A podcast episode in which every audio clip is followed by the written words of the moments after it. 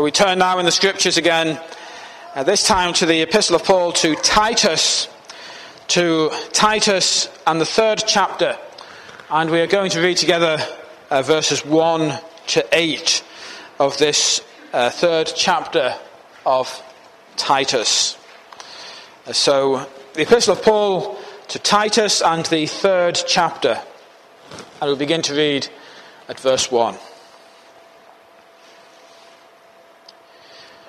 Remind them to be submissive to rulers and authorities, to be obedient, to be ready for every good work, to speak evil of no one, to avoid quarrelling, to be gentle, and to show perfect courtesy toward all people. For we ourselves were once foolish, disobedient, led astray, slaves to various passions and pleasures passing our days in malice and envy, hated by others and hating one another. But when the goodness and loving kindness of God our Saviour appeared, He saved us, not because of works done by us in righteousness, but according to His own mercy, by the washing of regeneration and renewal of the Holy Spirit, whom He poured out on us richly through Jesus Christ our Saviour so that being justified by his grace, we might become heirs according to the hope of eternal life. The saying is trustworthy, and I want you to insist on these things, so that those who have believed in God may be careful to devote themselves to good works. These things are excellent and profitable for people. Amen.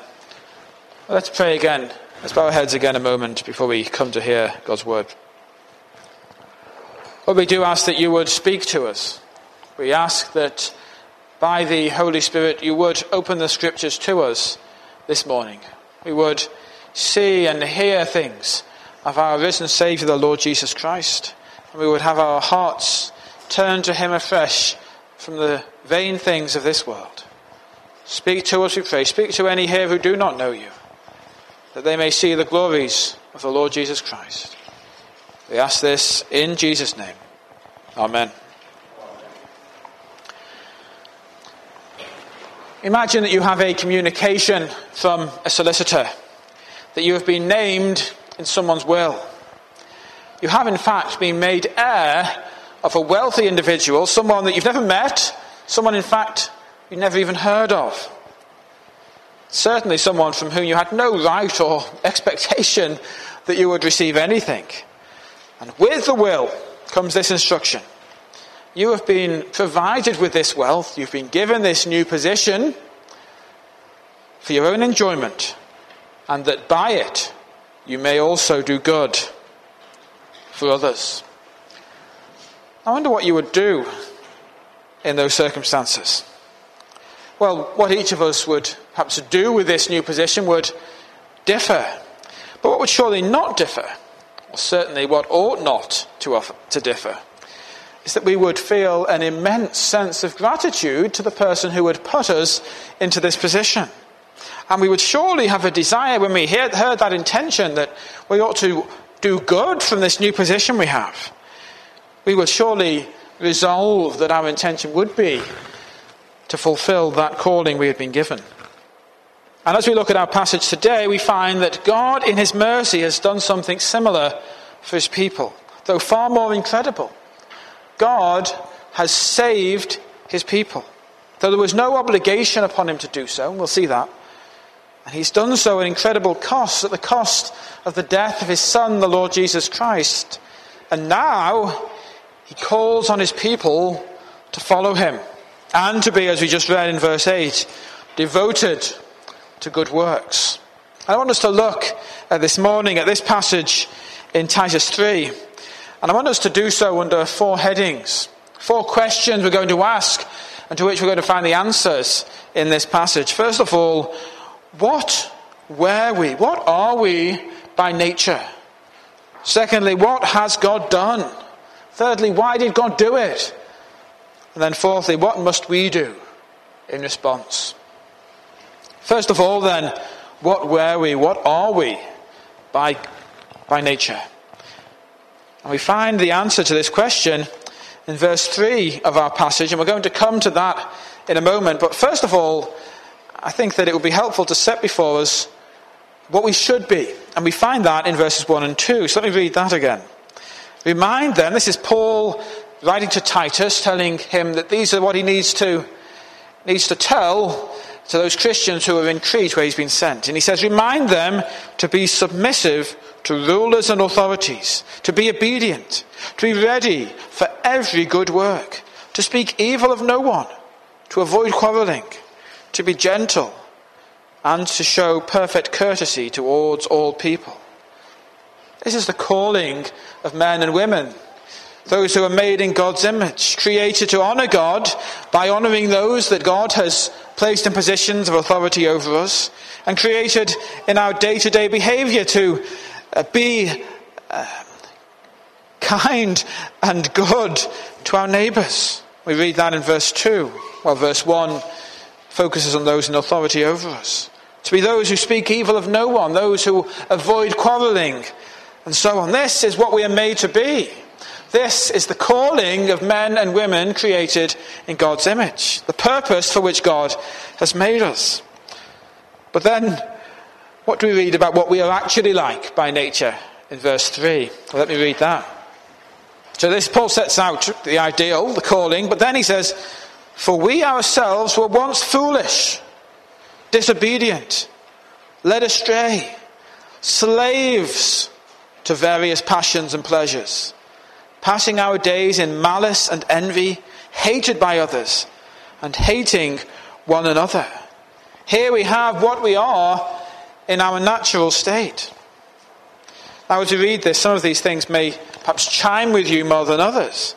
But aside from God's grace, they do describe us to a certain extent. And I would just note here how Paul applies this to himself as well. He says, we ourselves were once. Paul had been a Pharisee, a religious man, outwardly the, the very pinnacle of respectability. And I just note this to say that don't imagine the fact that you're sitting in church somehow excludes you from this.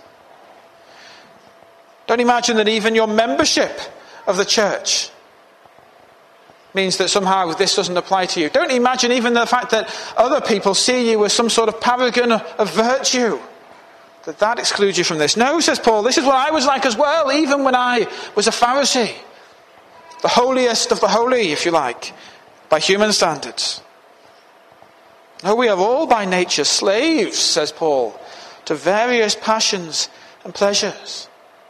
We do things by nature because it feels good now, God has given us things to enjoy in this world, and enjoying things is not in itself a sin. But Paul says by nature we are enslaved to passions and pleasures. We're not in control of them, they are controlling us. They are our God. They are the things that we worship, that we go after. Backbiting, gossiping.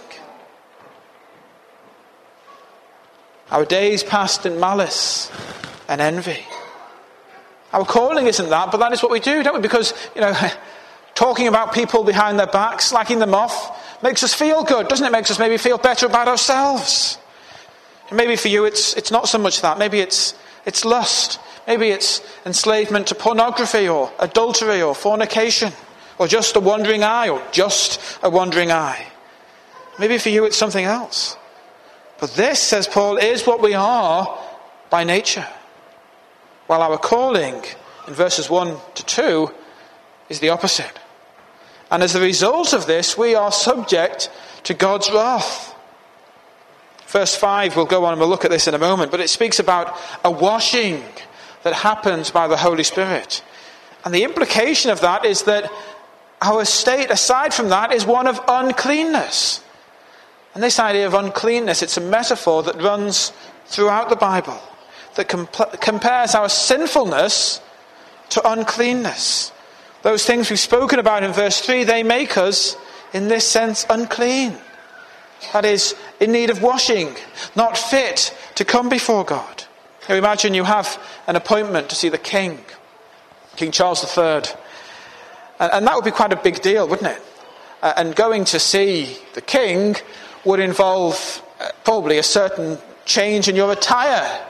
Um, you wouldn't be able to sort of go straight from gardening with grass all over your boots and spreading grass from your clothes, and, or straight from decorating where you're kind of still trailing through bits of paint on your fingers and so on everywhere. And you couldn't do that. And the image of God of, in the Bible is something similar. That God is a great King and Lord, there is none higher than Him. And our sin pollutes us. It makes us unclean. It makes us un, unable and unworthy to come before Him. But even that idea of uncleanness doesn't exhaust it. As I've already said, our sinfulness actually makes us subject to the just wrath and anger of God against all that is evil. Have you realized that? Now, perhaps you think that you're pretty good, and maybe, by kind of the world standards, maybe you are. Although we deceive ourselves about that, don't we? God is holy and He sees all. He sees the, the motives behind what you do, He sees the desires. He knows it all. And His judgment is that there is none that is righteous, no, not one. His assessment is what we read here in verse 3 that we are slaves to passions and pleasures, passing our days in malice and envy. Have you realized that? Have you realized what your state by nature is? Well, that's the first question. What are we? What were we? But now, secondly, what has he done? And the answer to this is that despite our rebellion against God, despite that description in verse 3, God has saved us. We read that in verses 5 and 6. He saved us by the washing of regeneration and renewal of the Holy Spirit, whom He poured out on us richly through Jesus Christ our Saviour. Now, there's a lot to be unpacked in these verses. Uh, firstly, we need to have some discussion of, of how that, that last part of verse 5 should be translated or understood by the washing of regeneration and renewal of the Holy Spirit. Uh, there's, really, there's really two options. It could be saying two things that, that we have here the, the washing of regeneration and also the renewal of the Holy Spirit.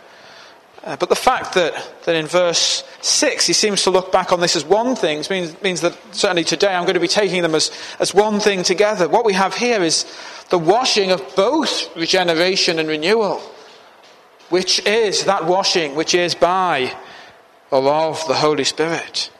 The first thing, then, that God has gifted is this washing of regeneration and renewal, which He gives by the Holy Spirit. In other words, by the Holy Spirit, God has washed the sins of His people and has given them a new heart. Paul is, is picking up on something that was promised in the book of Ezekiel, verses 36. Let me just read that to you. Verses Ezekiel 36 25. I will sprinkle clean water on you, and you shall be clean from all your uncleanness. And from all your idols I will cleanse you. And I will give you a new heart, and a new spirit I will put within you. And I will remove the heart of stone from your flesh, and give you a heart of flesh. And I will put my spirit within you, and cause you to walk in my statutes, and be careful to obey, be and be careful to obey my rules. God has fulfilled what he was talking about there in Ezekiel, says Paul. He's poured out his spirit. He's applied this washing, this sprinkling of water. He has given this new heart. And this is incredible. You thought about what it means that the third person of the Holy Trinity, one who is in fact God, is active in the lives of believers, of those who trust in the Lord Jesus Christ that he has been poured out upon the church. If that's incredible, it's actually even something more than this. He has poured out the Holy Spirit, verse 6. Sorry, verse, yes, verse 6. Through Jesus Christ, our Saviour. The Spirit comes on the basis of the Son's work, sent by the Son, proceeding from the Father and the Son. And it is on the basis of the work of Jesus Christ, of his life and death for his people, that the Spirit comes and applies this washing of regeneration and renewal. Unstated here, but implicit, is the whole work of the Lord Jesus Christ, is his incarnation, his becoming man his life of perfect obedience under the law, his death on the cross in place of sinners, his resurrection the third day, his ascension into heaven. It is this which enables what we read in verse 7 that we are justified by his grace, that is, declared righteous, declared clean, to continue that washing metaphor. Because Jesus Christ takes our sin upon himself so that he is punished for it in our place. And not only that, but it goes the other way as well. Not only is, is our sin put on him, but God sees his righteousness as our righteousness, his goodness as our goodness. As Paul says in 2 Corinthians 5:21, he made him to be sin for us who knew no sin, that in him we might become the righteousness of God. And this work is all God's work. From the Father who sent to the Son who died for his people to the Spirit who applies this to the Christian. And that's why we read there in verse 5 that he saved us not because of works done by us in righteousness. Our works had nothing to do with it. Were you aware of that? This is what God's work is. You know, our basic human instinct is actually the opposite of this. We look within ourselves for salvation. Either we think that we are good enough for God as we are. We say, Well, I'm, I think I'm a good person. I don't see why God should punish me. Well, God's verdict is what we've just read in verse 3. The alternative is, is that we just try really, really hard. We think, well, I know I'm a sinner, but I just need to do better. I need to, I need to do these, these good works. I need to give this amount of money to charity. I need to do these things, or I need to stop doing this or the other. And maybe if I do that, then God will look upon me. I'll somehow earn his favor. That's the instinct for a lot of people. You know, I, I tend to find, certainly with some people, that, that no matter how much I've told them that, that this is not the case, they still think, when the subject comes up again, that the reason why I, as a Christian, try to live a moral life is because I'm trying to earn my way to heaven. That's what they still think. I've told them that isn't the case. But still, this idea is so ingrained within us that that's the way that many people think. And is that you this morning, I ask? Do you think that the favour of God can be earned? Perhaps you're sitting here this morning thinking that your place, you're sitting in one of these rows, is earning merit or favour in some sense with God. That you're ticking off some sort of box. Perhaps you're, you're proud of your life, of your outward moral character. But will you hear Paul this morning? Will you hear what he says your state by nature is in verse 3? And will you hear what he says in verse 5? That it's not because of works of righteousness which we have done there is nothing that you can do in your own strength. Rather, the way of salvation is to come to Jesus Christ, to the Saviour. And to turn from sin and self and to turn to Him. To trust in Him and His death on the cross for you if you will trust in Him. Maybe for you it's more subtle. Perhaps you do acknowledge this, but maybe even as a Christian you, you fall into sin and you, you have this idea that, that you need to kind of do a certain amount of good things or you need to, to go a certain amount of time before you can dare come to God again. But it's the same idea again. It's this idea still of works righteousness, the fact that there's something in you by virtue of your own works or effort that is going to make you pleasing to God. Now, don't get me wrong, when we fall to, into sin, we must turn from it. We must cease that by God's grace and strength. But it isn't based on anything that any effort we've done that we come to God. The forgiveness is free. We're to come to Him and to look to Him for the strength to turn from sin. Not turn from sin and then somehow we're, we're able to come to God by like, because we've somehow earned it now. The answer to the question, what has God done, is everything. He has saved us from sin, washing and renewing us by the Holy Spirit. We spoke in our previous point about that metaphor of washing, and it comes up again here, doesn't it? In this washing of the Holy Spirit. It's as if you or I are called to this appointment for, with King Charles, but, but we've been working in the garden and we are filthy. And, and, the washing machine's broken and we haven't got any spare clothes. And the bath and the shower are broken as well. We've got no way of finding suitable attire or getting ourselves suitably cleaned in order to come to see the King.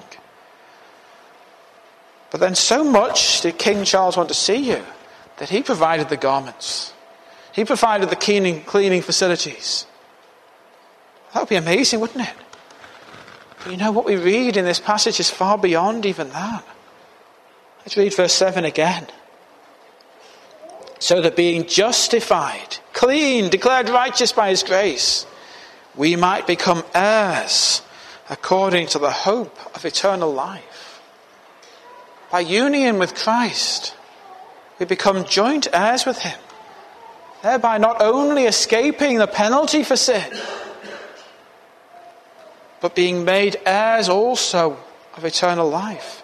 Being made those who will be raised with Christ at that final day in bodies like His, resurrection bodies, and heirs ultimately of the new heavens and the new earth. To extend the King Charles analogy, it's as if not only did he do all that we've already described, but it's as if he took you in your, in your filthiness and he made you a prince, gave you the right to share in all that is his, except in the case that being, being made a, a joint heir with Christ is far beyond anything that any king of this world or age could give. It's to be one who shall inherit the heavens and the earth. What will you do with this? If you've never known God here this morning, we should all examine ourselves on this point. You come. You receive this from the Lord Jesus Christ. Christ died for sin. He died for your sins if you will trust in Him. Will you cease from self reliance? Will you cease from seeking things in yourself? Will you look to Him? Well, we've had what we were by nature. We've had what has God done. But now, thirdly, why has He done it? And we find this answer again in our passage. Let's just read verse 5 again. He saved us not because of works done by us in righteousness, but according to His own mercy you want to know why it is that God has done this? Ultimately, the answer is that He did it out of mercy. And it was a mercy which was without any merit, without any cause that was within us. Just look at verse 3 again. This is what we are foolish, disobedient, led astray, slaves to passions and pleasures, passing our days in malice and envy, hated by others and hating one another. That's our state by nature. That describes you and I aside from God. But then what do we read in verse 4, following on from that? This is what we are, hating one another. But when the goodness and loving kindness of God, our Saviour, appeared, He saved us. Not because of works done by us in righteousness. In the midst of our sin that we read about in verse 3, what appeared? Was it as some sort of spark in our nature? Showing that there was, after all, some hope for us? Was there some resolve in our hearts? Were there some works on our parts that would bring God to view us as worthy of redemption? No, not by works of righteousness that we have done. Rather, what appeared in the darkness? It was what we read in verse 4 the goodness and loving kindness of God our Saviour. The goodness and, and literally the philanthropy, the love for mankind of God. God loved men and women, And in the midst of the darkness of sin, this love appeared in the form of Jesus Christ and his work for us. Oh, know this if you're a Christian saved by the grace of God. It's not because there was anything in you. It's not because you were better than others, because you had some sort of innate moral compass that was superior. You hadn't fallen as far as others. It wasn't because you'd done some particularly impressive work. It wasn't even that God saw something in you that meant maybe you thought you had the potential to be a Christian. It wasn't even based on your own decision for Christ. What does Jesus say? No one can come to me except the Father draw him. No, says Paul, we ourselves were foolish. We were disobedient. We were led astray. And yet, in the midst of this, God sent his only begotten Son, born of a virgin, to live and die for those who hated him. God commends his love to us in that while we were yet sinners, Christ died for us. You know, if you were invited to see King Charles, it would be likely because of something that you'd done. Some work of charity you'd done that's maybe set you apart from others, some way that you excelled in some um, activity or profession that our society values. There's none of that here. In God's eyes, by nature, we are unrighteous. Even our righteousnesses are as filthy rags. And what can we do in response to such grace? We are, by nature, unworthy, unable to come, unable to rid ourselves of the load of sin and the penalty that it, that it bears. And yet, on the basis of his love and mercy through Christ, God has made a way for us to come to him. This should astound us. This should cause us to rejoice. Surely we never can repay such love to us. But we can turn to this one holy. We can praise him. We can, as Paul says, bring our lives and offer them as living sacrifices acceptable to God. And this leads us on to a final question What can we do in response? And the answer surely must be to fall down in adoration and service before this one who has done all for us, without any merit or cause in us. I asked you earlier, didn't I, what you, what you would do if, if someone made you his heir and said that the purpose behind it was for your own enjoyment, but also that you should do good with this new position that you've been given. Well, God has a purpose behind why He has saved you if you're a Christian. He has saved us for good works, Paul tells us in Ephesians 2 8. And we find that drawn out in this passage this morning. Look at verse 8. The saying is trustworthy, and I want you to insist on these things, so that those who have believed in God may be careful to devote themselves to good works. Titus, says Paul, is to insist on these things as he speaks to those Christians in Crete. He's to insist on them so that those who have believed in God may be careful to devote themselves to good works. For Paul, there is a direct relationship between the truths he is insisting upon here and good works. Because the truth of God's free grace is not, as is sometimes suggested, an excuse to, to do anything because, well, God will forgive me. No, it's not that. To imagine that is to miss the point. God has not saved you so that you can continue in sin. He has saved you not simply from hell, but from sin itself. Not just the consequences of sin, but from sin, from slavery to evil. Have you understood the full import of what Paul is saying in this passage? What does he say in verse 3? By nature, we're slaves to passions and pleasures. We're slaves to our sinful desires. And salvation is saving from that, to be free for righteousness. Well, we've spoken about the grace of God. We've spoken about the purpose of salvation. Will you serve this God with rejoicing this morning? You desire this freedom that God gives by His grace in Jesus Christ. But people think that a life of sin is a life of freedom, don't they? That isn't what the Bible says, and that isn't the truth. It's enslavement. It's to be not free to do what is truly good because your will isn't free. It's captivated by the things of this world, by your fallen nature. We've already spoken about verses 1 and 2, haven't we? But that, those verses tell us our calling in the world. Will you hearken to them? In contrast to our natural impulse as Christians are to make every effort to be good neighbours, to be submissive to rulers and authorities. That's in contrast to our natural disobedience. Rather, we are to be obedient to those in authority, those, as Paul teaches in Romans 13, whom God has set over us, whom he has ordained, and by submitting to whom, insofar as it is a good work, we are in fact rendering obedience also to God. And then broadening out the instruction in verse 2, Paul speaks about how Christians are to speak evil of no, of no one. And in fact, they are to show perfect courtesy to all men. I wonder, is that you?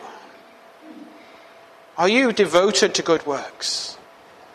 Avoiding quarreling, being gentle, rendering obedience where it is due. We will fail in this, in this age, even as Christians. We still have a fallen nature within us, the old man. But as we've heard of the glories of the salvation that we have in Christ this morning, will we, will we be served, stirred up by God's grace to seek afresh and anew this ideal to which He calls us? To turn around those bitter and backbiting, envious nature that we have, and rather to follow what Paul calls us to here. Well, we need to conclude. But as we do so, you can think back to how we began this morning. I asked you, didn't I, what you would do if someone made you an heir? Someone to whom you had no obligation, no expectation of receiving anything. Surely you would be full of gratitude to such a person. And that request which was made in the will that you use your new position for good, surely you would be stirred up to seek to, to do that insofar as you are able. Well, God has saved us. He has made us heirs of all things with Jesus Christ. Will you follow him? Will you also honour the intention behind that salvation? That we turn from sin and are instead, as Paul calls us to be here, devoted to good works. Amen.